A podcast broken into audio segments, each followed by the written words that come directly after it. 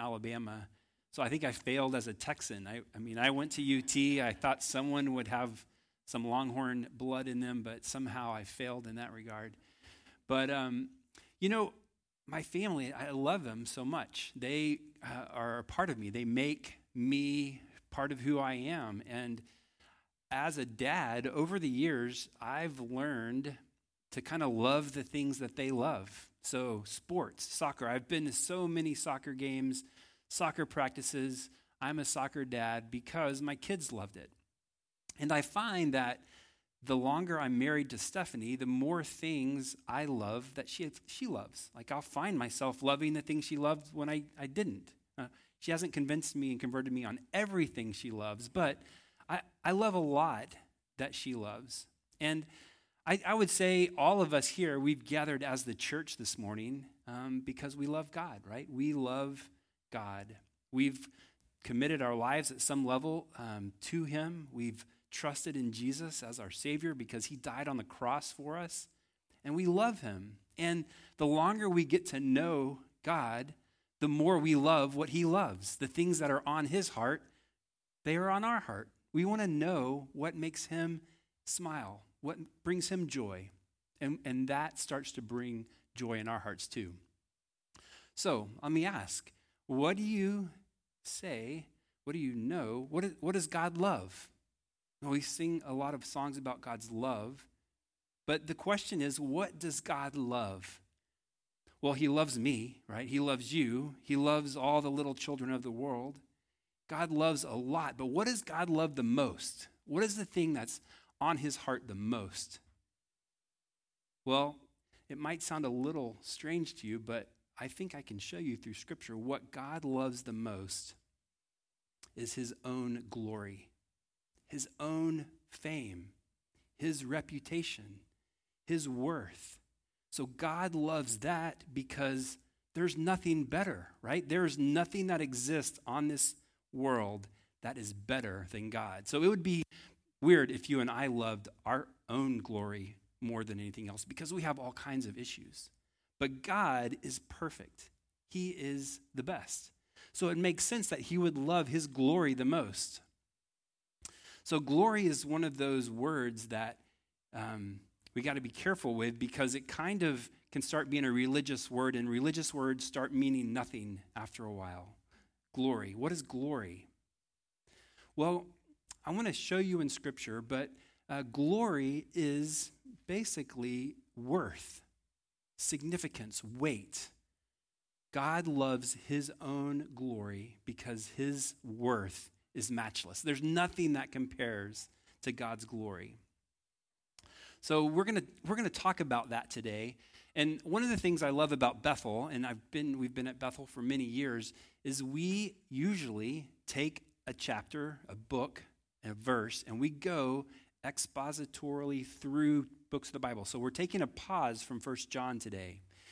We normally are, are proceeding through chapter by chapter, but today we're going to take a step back and we're going to get kind of a, a panorama. Every now and then it's helpful to do that. So it's, it's the best way, I think, to study Scripture is, is chapter by chapter as we go. But when you take a step back, sometimes you can see things. You can see threads. You can see themes that kind of unite the whole Bible. Those golden threads of God's Word um, bring, us, bring a, a, a clear picture of what God's about. So that's what we're going to do today. And we're going to see how God's glory is the most significant thing. It's the purpose, it's the golden thread that ties it together.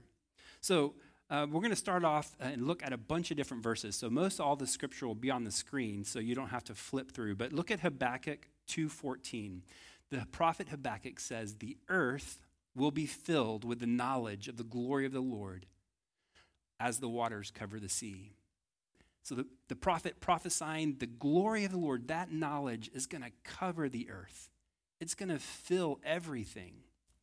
And we know if you skip all the way to the end of the book in Revelation, Revelation 7 9 says that um, after this I looked, and behold, a great multitude that no one could number from every nation, from all the tribes, peoples, and languages, standing before the throne and before the Lamb. So there are going to be worshipers from every people before the Lord. So, why is that important? Why do we care about that? Why does the Lord want worshipers? It's because his glory will fill the earth as the knowledge of him is lifted up by his worshipers from all over the world. So, this is not a new idea. It's not an idea that only shows up a few places in Scripture. His glory filling the earth is a reality that starts in Genesis at the very beginning. And it makes its way through every book of the Bible. And it's woven all the way through Revelation God's glory among all the nations. So, um, before I read this verse, I want to just tell you um, this the question that is in the Westminster Catechism, right? The question is, what is the chief end of man? It's the first question in the, in the Westminster Catechism. Catechism is what uh, a lot of traditions use to help educate and raise their young people or new um, converts to, to faith. So the, the, the question is what is the chief end of man? What is the purpose of man? The answer is to glorify God and to enjoy Him forever. The, to glorify God, that is the chief purpose of man. John Piper would say it this way that God is most glorified when we, as his followers and worshipers, are most satisfied in him. So there's this tie, this link between God's glory and our joy, our satisfaction. And God knows that's what's best for us. So when we glorify God, when we are on that same track, that brings most satisfaction to us as we are lifting and glorifying God. So, um, the golden thread, as we are going to start in Genesis, and I'm going to cover a bunch of scripture, but just a little in brief snippets. And so, I want you guys to see this golden thread of God's glory among all the nations so that the whole earth will be filled with his worshipers. The whole earth will be full of you and me, people giving glory to God. So let's look at Genesis. We're going to start. So Genesis 1:28, this is before the fall, right? This is before sin entered the world. And what does God tell Adam and Eve before anything? He says, "Be fruitful and uh, increase in number, fill the earth and subdue it." So the concept that God is telling Adam and Eve at the very beginning is fill the earth with worshipers. Fill the earth because there's no sin. Adam and Eve, they walked with God, they talked with Him, their hearts were um, in communion with the Lord. And so, what He wants is the earth to be filled with worshipers. He wants people from every corner of the globe worshiping Him.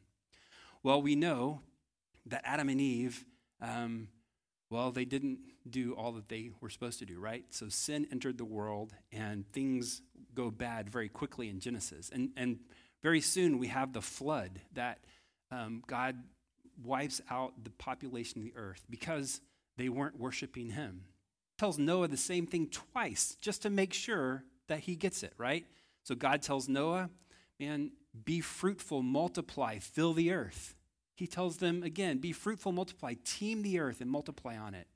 So as Noah and his family come out of the ark, what is he saying?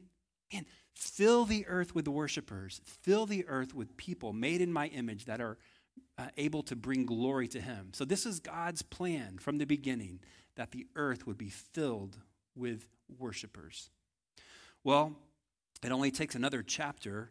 Uh, later, we get to um, the bad crashing again. So we get to Genesis 11 and we hear about the story of Babel. So you guys know the story of Babel. God just told Noah, when you come out of the earth, scatter, fill the whole earth with worshipers.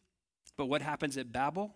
The people come together and they say, in chapter 11, verse 4, they say, Come and let us build a city and a tower uh, with its heaven, with its top in the heavens, and let us make a name for ourselves lest we be dispersed over the face of the whole earth. So you see what happens? In Babel, just a couple chapters after Noah comes out of the ark, God's given a clear direction fill the earth with worshipers. And what does the people at Babel, what do they say? They say, man, let's not be scattered over the whole earth. Let's come together. Let's build a name for our. So we're not going to glorify God. We're not going to exalt his name. We want to make a name for ourselves. And we, uh, we don't want to be scattered. So then what does God say right after that? Genesis 11 8. God says to Babel, um, the Lord scattered them over the whole earth. He confused their language in uh, chapter 11, verse 8, and they stopped building the temple and they were dispersed over the whole earth. So, this is chapter 11. God is serious about his glory, his reputation across the whole earth. So, we're in 11 chapters into Genesis, and have you seen the thread starting to be built? I mean, he told Adam and Eve, he told Noah twice, he dispersed Babel. And then we come to chapter 12 in Genesis, the Abrahamic covenant. This is where God picks Abram. And you know what he tells Abram? Let's read it together. In Genesis chapter 12, verses 1 through 3. This is the, uh, the Abrahamic covenant. Um, the Lord said, Go from your country and your kindred and your father's house to the land that I will show you, and I will make you a great nation. I will bless you and make your name great so that you will be a blessing. I will bless those who bless you, and him who dishonors you I will curse. And in you all the families of the earth will be blessed. So Abram went as the Lord had told him. So do you get that? All the families of the earth. So God's still on the same plan. He wants the earth to be filled with his worshipers. And he now says to Abraham in chapter 12, You are going to be um, the avenue by which all the earth is going to be blessed. And, and really, we see this, you know how that promise is fulfilled. This is God telling Abraham that in his descendants is going to become, are going to come one named Jesus, who through Jesus, all the earth is going to be blessed. So God promises to Abraham that his vision is going to be fulfilled. The whole earth is going to be full of his worshipers. So let's um, keep cruising. So he not only tells Abraham that, but he repeats that to Isaac, his son, and to Jacob, his son. So the same blessing, the same promise, the same vision, the same golden thread is uh, continued and repeated to Isaac and to Jacob. And Jacob, we know, uh, his other name is Israel, right? Israel, Jacob was the father of the 12 sons. Um, and we know what happens if you guys are in your Bible story, right? They all end up going to Egypt. God's doing some amazing things. And uh, just in case they forgot, when they get to Egypt, things go uh, bad. They're all enslaved. But um, God, as He is getting ready to deliver them, He raises up Pharaoh for this purpose. And so I want to read to you guys Exodus 9 16. Um, God tells Pharaoh, that he raised him up for this purpose, this very purpose, that I might show you my power and that my name might be proclaimed in all the earth. So here we are to Exodus and Pharaoh, and God says he raised up Pharaoh for the very purpose of displaying his power and showing that his name would be proclaimed in all the earth. It's the same thread. It happens there as God brings them out of Egypt, he does all the miracles, all the plagues, all the wonders that the Israelites saw, and they're out wandering around in the desert. And you know what they do? They start, they build golden calves.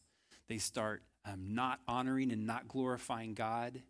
And so God is frustrated, right? He's done everything. They've seen all of the wonders that he did in Egypt to bring them out and to bring them safely towards the promised land and they have forsaken him. They are worshiping golden calves. And so God is ready to wipe them out. In um, Numbers chapter 14, verse 21, the Lord's going to wipe them out, and Moses is pleading with God to protect them. And Moses, um, but God says this, but truly as I live, and as all the earth shall be filled with the glory of the Lord, none of the men who have seen my glory shall see the promised land. So the Israelites who are wandering around the desert, God doesn't wipe them out, but he says they are not going to see the promised land. But his glory is going to fill the earth. It's the same golden thread. So now we are into Numbers, Deuteronomy. God tells the people if they carefully observe all of the decrees and laws, the Ten Commandments have come, that that will show their wisdom to all the surrounding nations. So again, God is about showing his glory and about his glory filling the earth.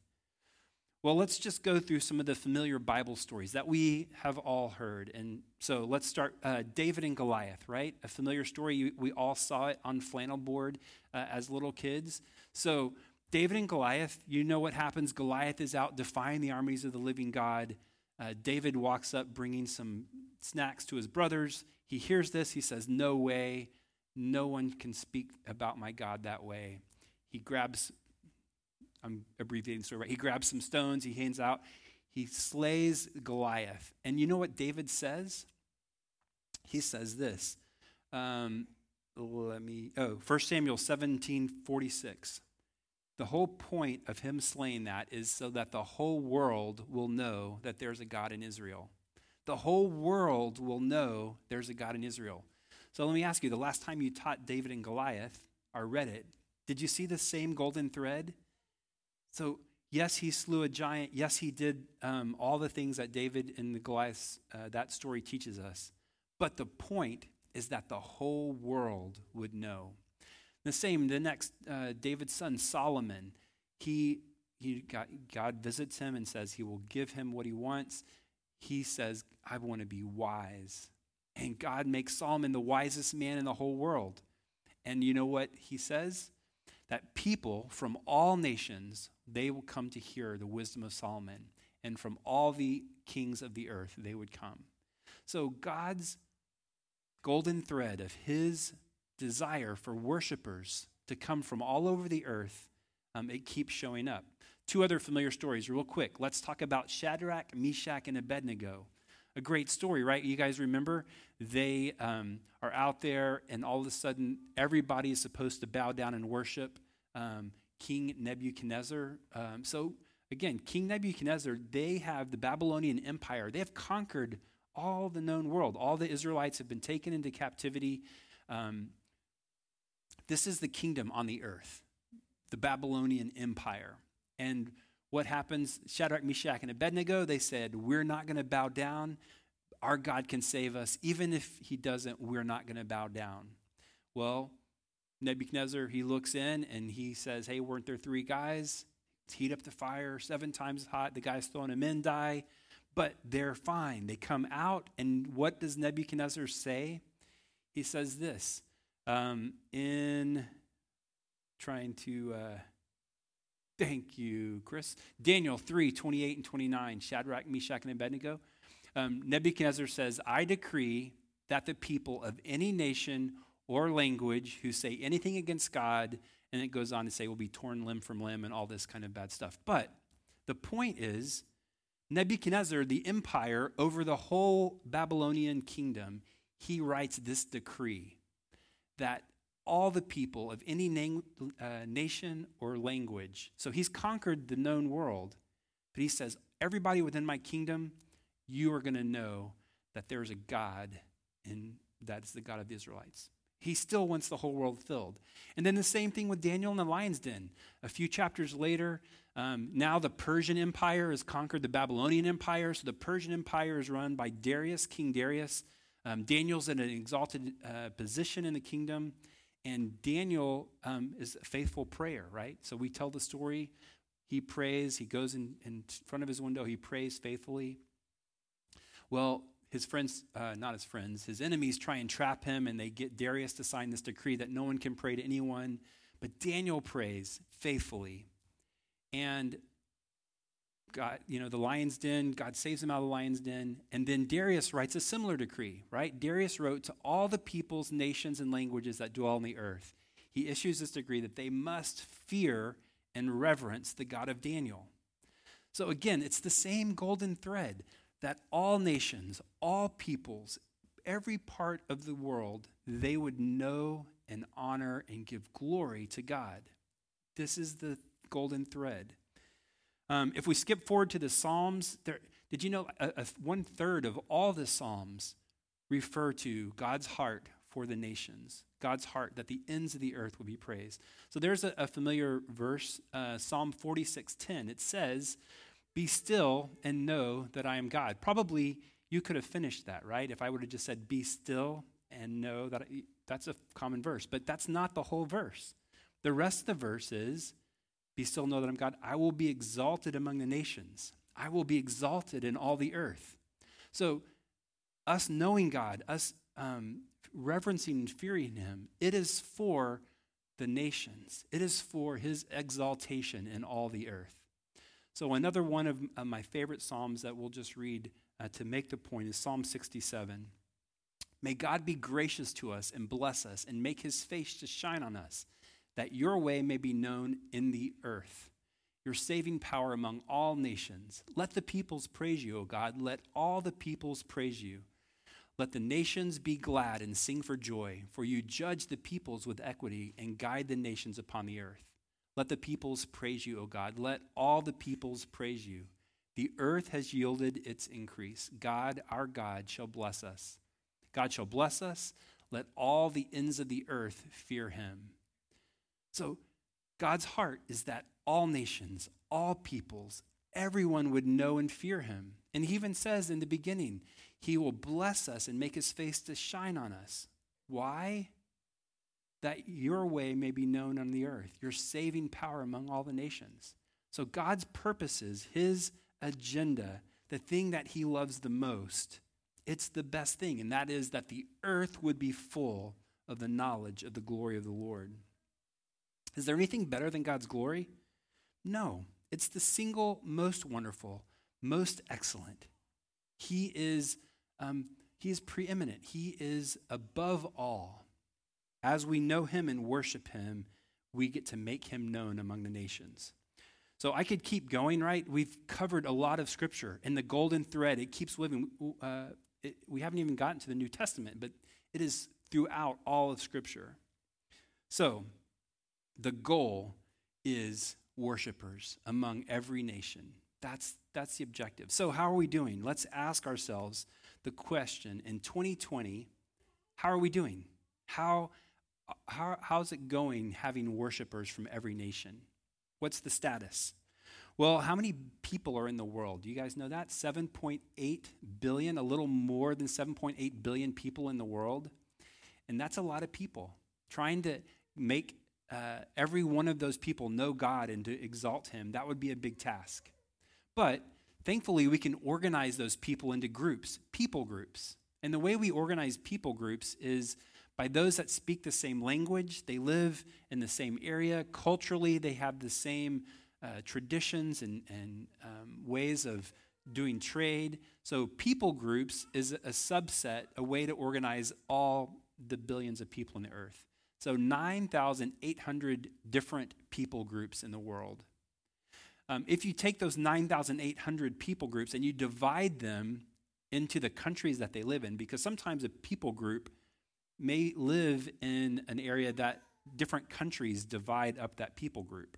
And so if you divide the people groups by the number of countries they live in, that's where you get this big number 17,400 people groups. So of that, over 10,000 of those groups, man, they they are they have worshipers. They have the church. Um, God is being exalted in those. So that's great news. Over half the people groups have Christians in them, worshiping God, glorifying Him. But that leaves 7,402 what we call unreached people groups. So these are people groups that don't have uh, many Christians in them. Some of them don't have any Christians in them. So that population of unreached people groups, um, it's 3.25 billion, 42% of the world. So in 2020, this is today, this is where we live. 42% of the population of the earth is unreached. And what that means is they aren't glorifying God. They aren't worshiping him.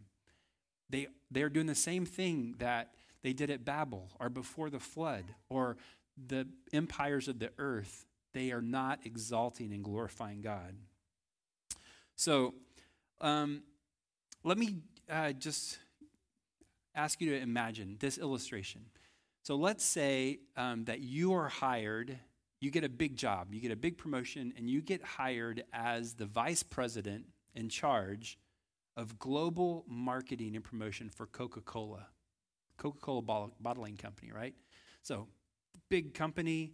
You have, um, as the vice president of global marketing for Coca Cola, you have a big budget. You have thousands, you have millions of dollars. You have thousands of employees that are all underneath your leadership as the vice president.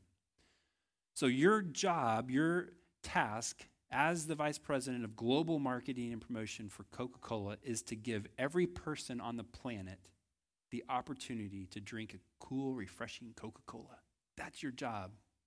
That's what you get paid the big bucks for. So, how would you go about doing that? Your job is to give everybody in the earth a chance. Now, you don't have to force everybody to drink, but you, you need to give them a chance.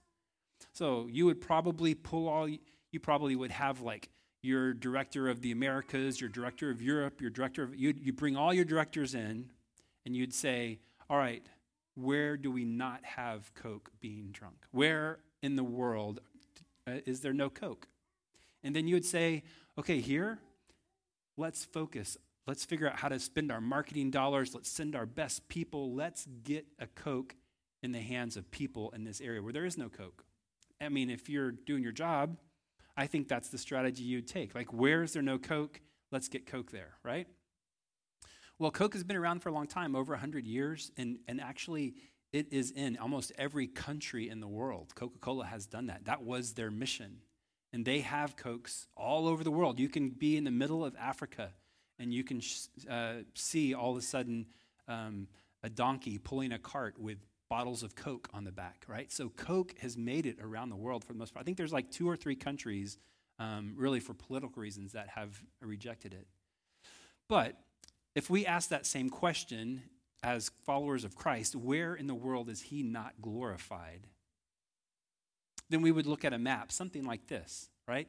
So the earth um, has people groups. So if you can uh, see this next map, the progress of the world by gospel proclamation. So the green parts of the earth, those are the places in the earth where the church exists, where there's a significant number of people worshiping and glorifying God, right? The places that are yellow, um, the church is nominal, it's growing, um, but it's not yet green, right? And the places that are red, this is where most of the unreached, the least reached people live in the world. In that area, you can see it's kind of uh, from Africa all the way across to Asia and Japan out there on the end, down through Indonesia. That section of the world is called the 1040 window.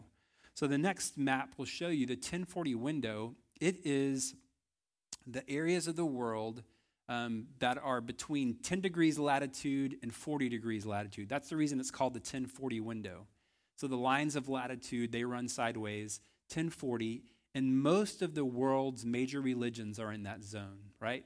These are the countries that are red on the other map, but they're not in a vacuum, right? These people that live in these countries, um, they've been deceived, right? They are following Islam, they are following um, Buddhism or Hinduism or communism. They've, they've been told that there is no God. So the challenge for us to take the gospel is to realize that this is, this is where there's no Coke, right? This is where the church isn't. This is the missionary question. How can we help people in these regions glorify God? How can we be obedient to that golden thread? We have to figure out how to work there. And God makes it possible, right? So if you remember in Genesis uh, chapter 12, God says, I'm going to bless you. I'm going to bless you so that you can be a blessing. All the families of the earth are going to be blessed through you. So here's a, here's a, a bit of information for you. If you earn your household $50,000 a year, $50,000 a year, that puts you in the top 1.5% of all wealthy people in the planet if you make $50,000 a year. If you make $30,000 a year, that puts you in the top 4.5% of the most wealthy people in the earth. So, and we've been blessed with finances for sure, but we've been blessed um, by having the church, right? We've been blessed by having Christian radio. We've been blessed with access to the internet where we can um, see and receive so much biblical teaching, so many resources and Bible studies and Christian music and all the things that we need, um, we've been blessed. We've been given gifts.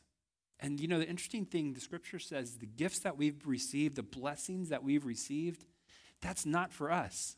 We've been blessed, but it's not for us. 1 Peter 4:10 says each one has received a gift. Everybody's received a gift. Use it to serve one another. The gifts that you've been given, they are for other people. So here's another fact. God has always been about sending people out.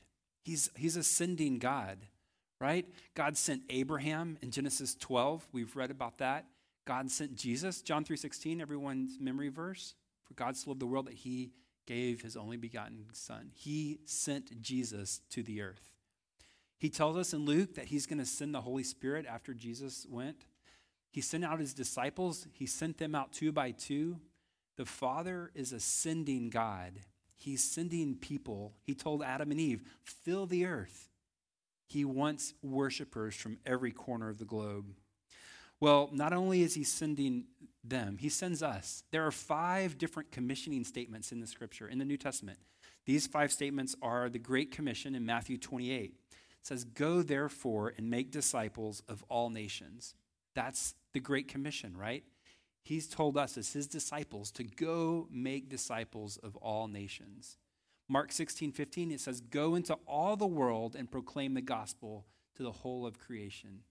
So God he is sending us. He sent his disciples. He is calling us. In Luke 24, verses 45 47, it's the commission there. Repentance for the forgiveness of sins should be proclaimed in his name to all nations.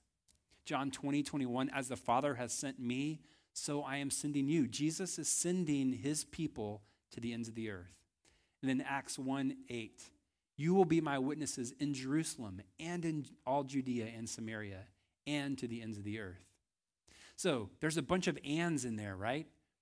Ands. So in your English class, and is a conjunction. It doesn't say, you will be my witnesses in Jerusalem, then in Judea, then in Samaria. It doesn't say you'll be my witnesses in Jerusalem or Judea or Samaria. It's and. So somehow we, as his followers, are supposed to be taking the good news of the gospel to the ends of the earth and where we are, locally and globally simultaneously, both of them. So, um, one thing I want to say oftentimes I hear I'm talking to people about that 1040 window, I'm talking to people about God's glory to the ends of the earth, and I'll hear things like, man, there's so much to be done right here. There are so many lost people right here in East Texas. There's so much that needs to be done right here. So, what do we do about that? How do we care about what's right here and care about what's going on in the end of the earth? That's the opportunity we have as followers of Christ. So, go back to the Coca Cola illustration real fast, right?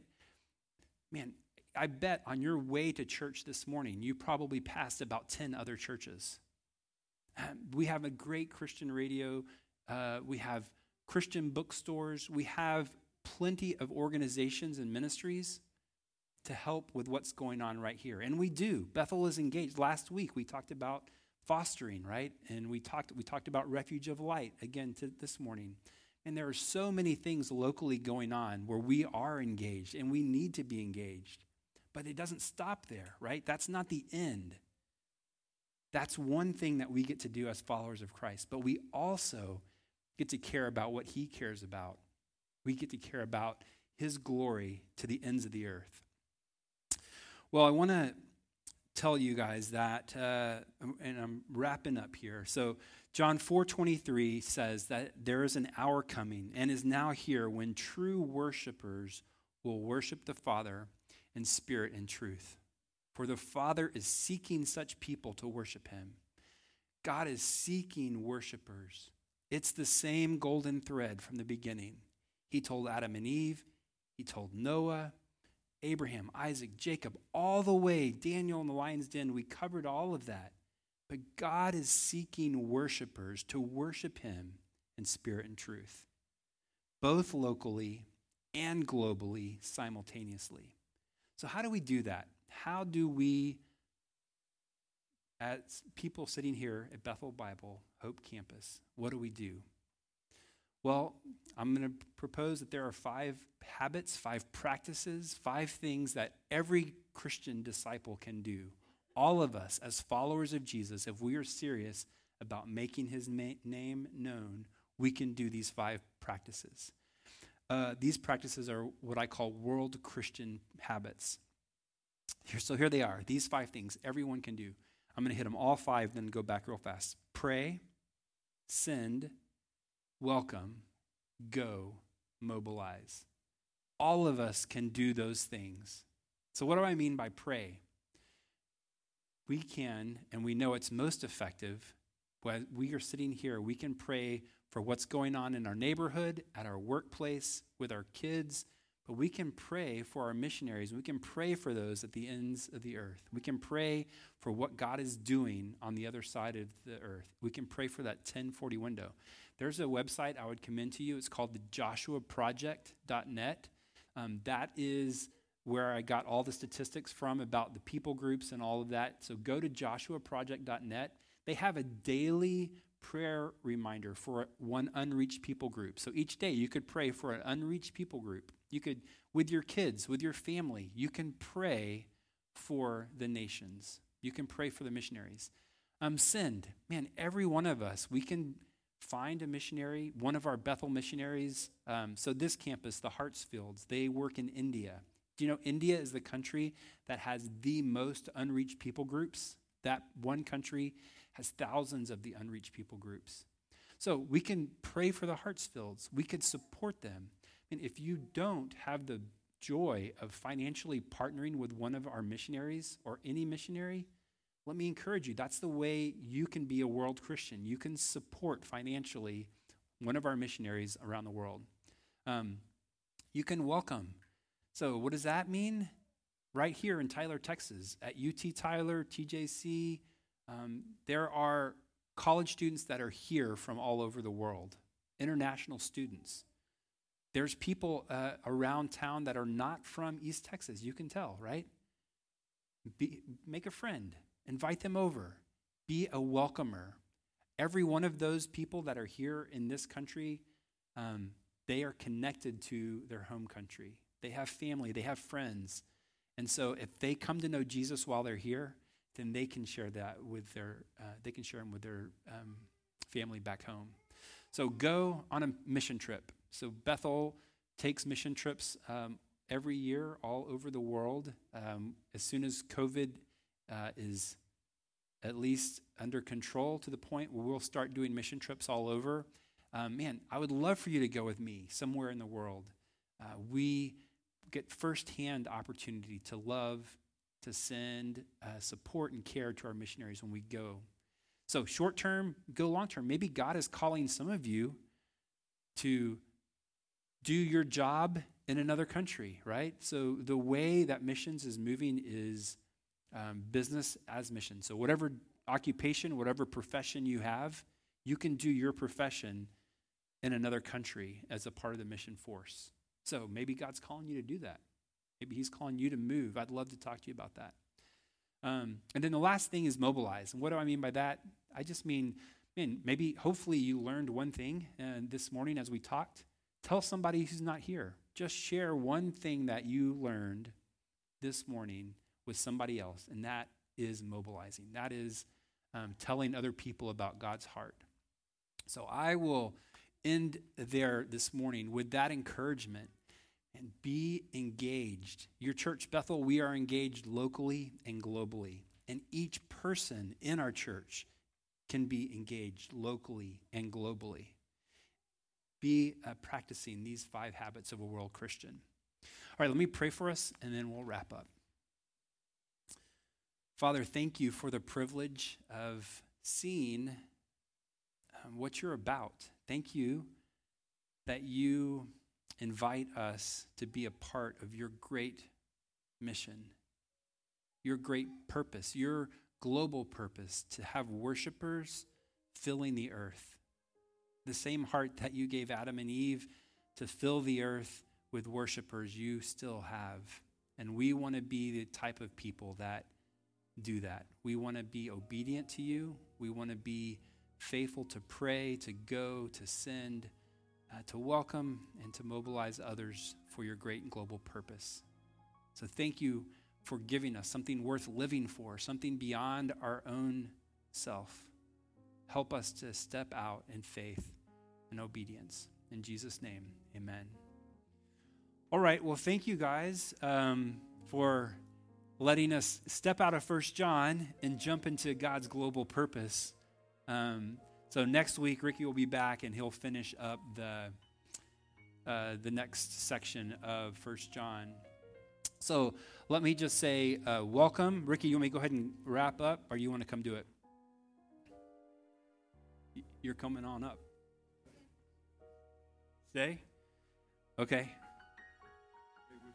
I'm with you, brother.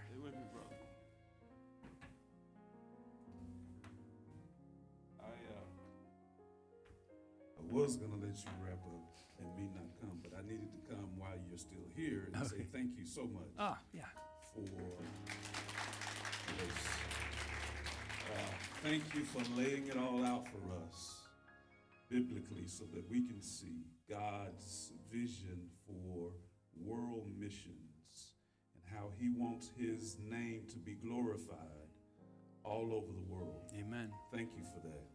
Uh, so, and I want to also say, uh, I want all of us, I think we all want all of us, those of you that are part of this campus, maybe you're not, maybe you're visiting, to have a heart for what God has a heart for. And that is to serve and reach out and be His light here in our local community and also all over the world. The blessed thing, the, the great thing that is true about being a part of Bethel, Bethel Hope, is that we can plug in and do exactly that. Everything is there already. And so thank you so much, Jeff. Yeah. I learned some stuff. Uh, good. that you've told me before, but I relearned it today. So thank you so much. I want to also encourage all of you those five things that were at the end, uh, plug in somewhere to some of that, one or more of those things a great opportunity to be God's light all over the world. Please do that. And I look so forward to when COVID is lightened up or behind us or whatever, so that we can get back out there together. Amen. Uh, man, I tell you, you want to go on a mission trip with this guy. and my wife can tell you, she, yeah. we, this guy knows what he's doing as it relates to that, and he is such a blessing and a joy to work with. And so, uh, and has such a heart for God's people all over the world. And so, thank you, Jeff, for that word today. Uh, before you go, don't don't try to leave me. Don't try to leave me. We're gonna. there you go. we're gonna uh, together. We're gonna extend the two invitations to all of you that may be here. We want to extend number one. If you don't know Jesus, Jeff and I together are saying this to you. If you don't know Him and He has been tugging at your heart to get to know Him, today would be a great time to do that. Uh, don't leave without doing it. Uh, you have an opportunity here to do that today. Sam is standing by in the back. Jerry is in the back, and they can pl- pray with you, and Jeff and I as well. Pray with you and lead you into that relationship. If you do happen to leave and don't do it, it's not too late, but we do encourage you to get to know Jesus in a personal and intimate way today will be a great day. Then, secondly, if you've been visiting with us and you've decided to make Bethel Hope your home, we want to we want to walk you through that process as well. Jerry, Sam, Jeff, or myself, or Chris in the back in the booth can help you with that. He's waving. uh, so don't leave here without doing either one of those. If you so desire, we want to give you that opportunity. Thank you, Jeff. You've already blessed us with the benediction and the final prayer. God bless you until we meet again. I will be if the, if the Lord says the same. Amen. Somebody said, the Lord willing and the creek don't rise.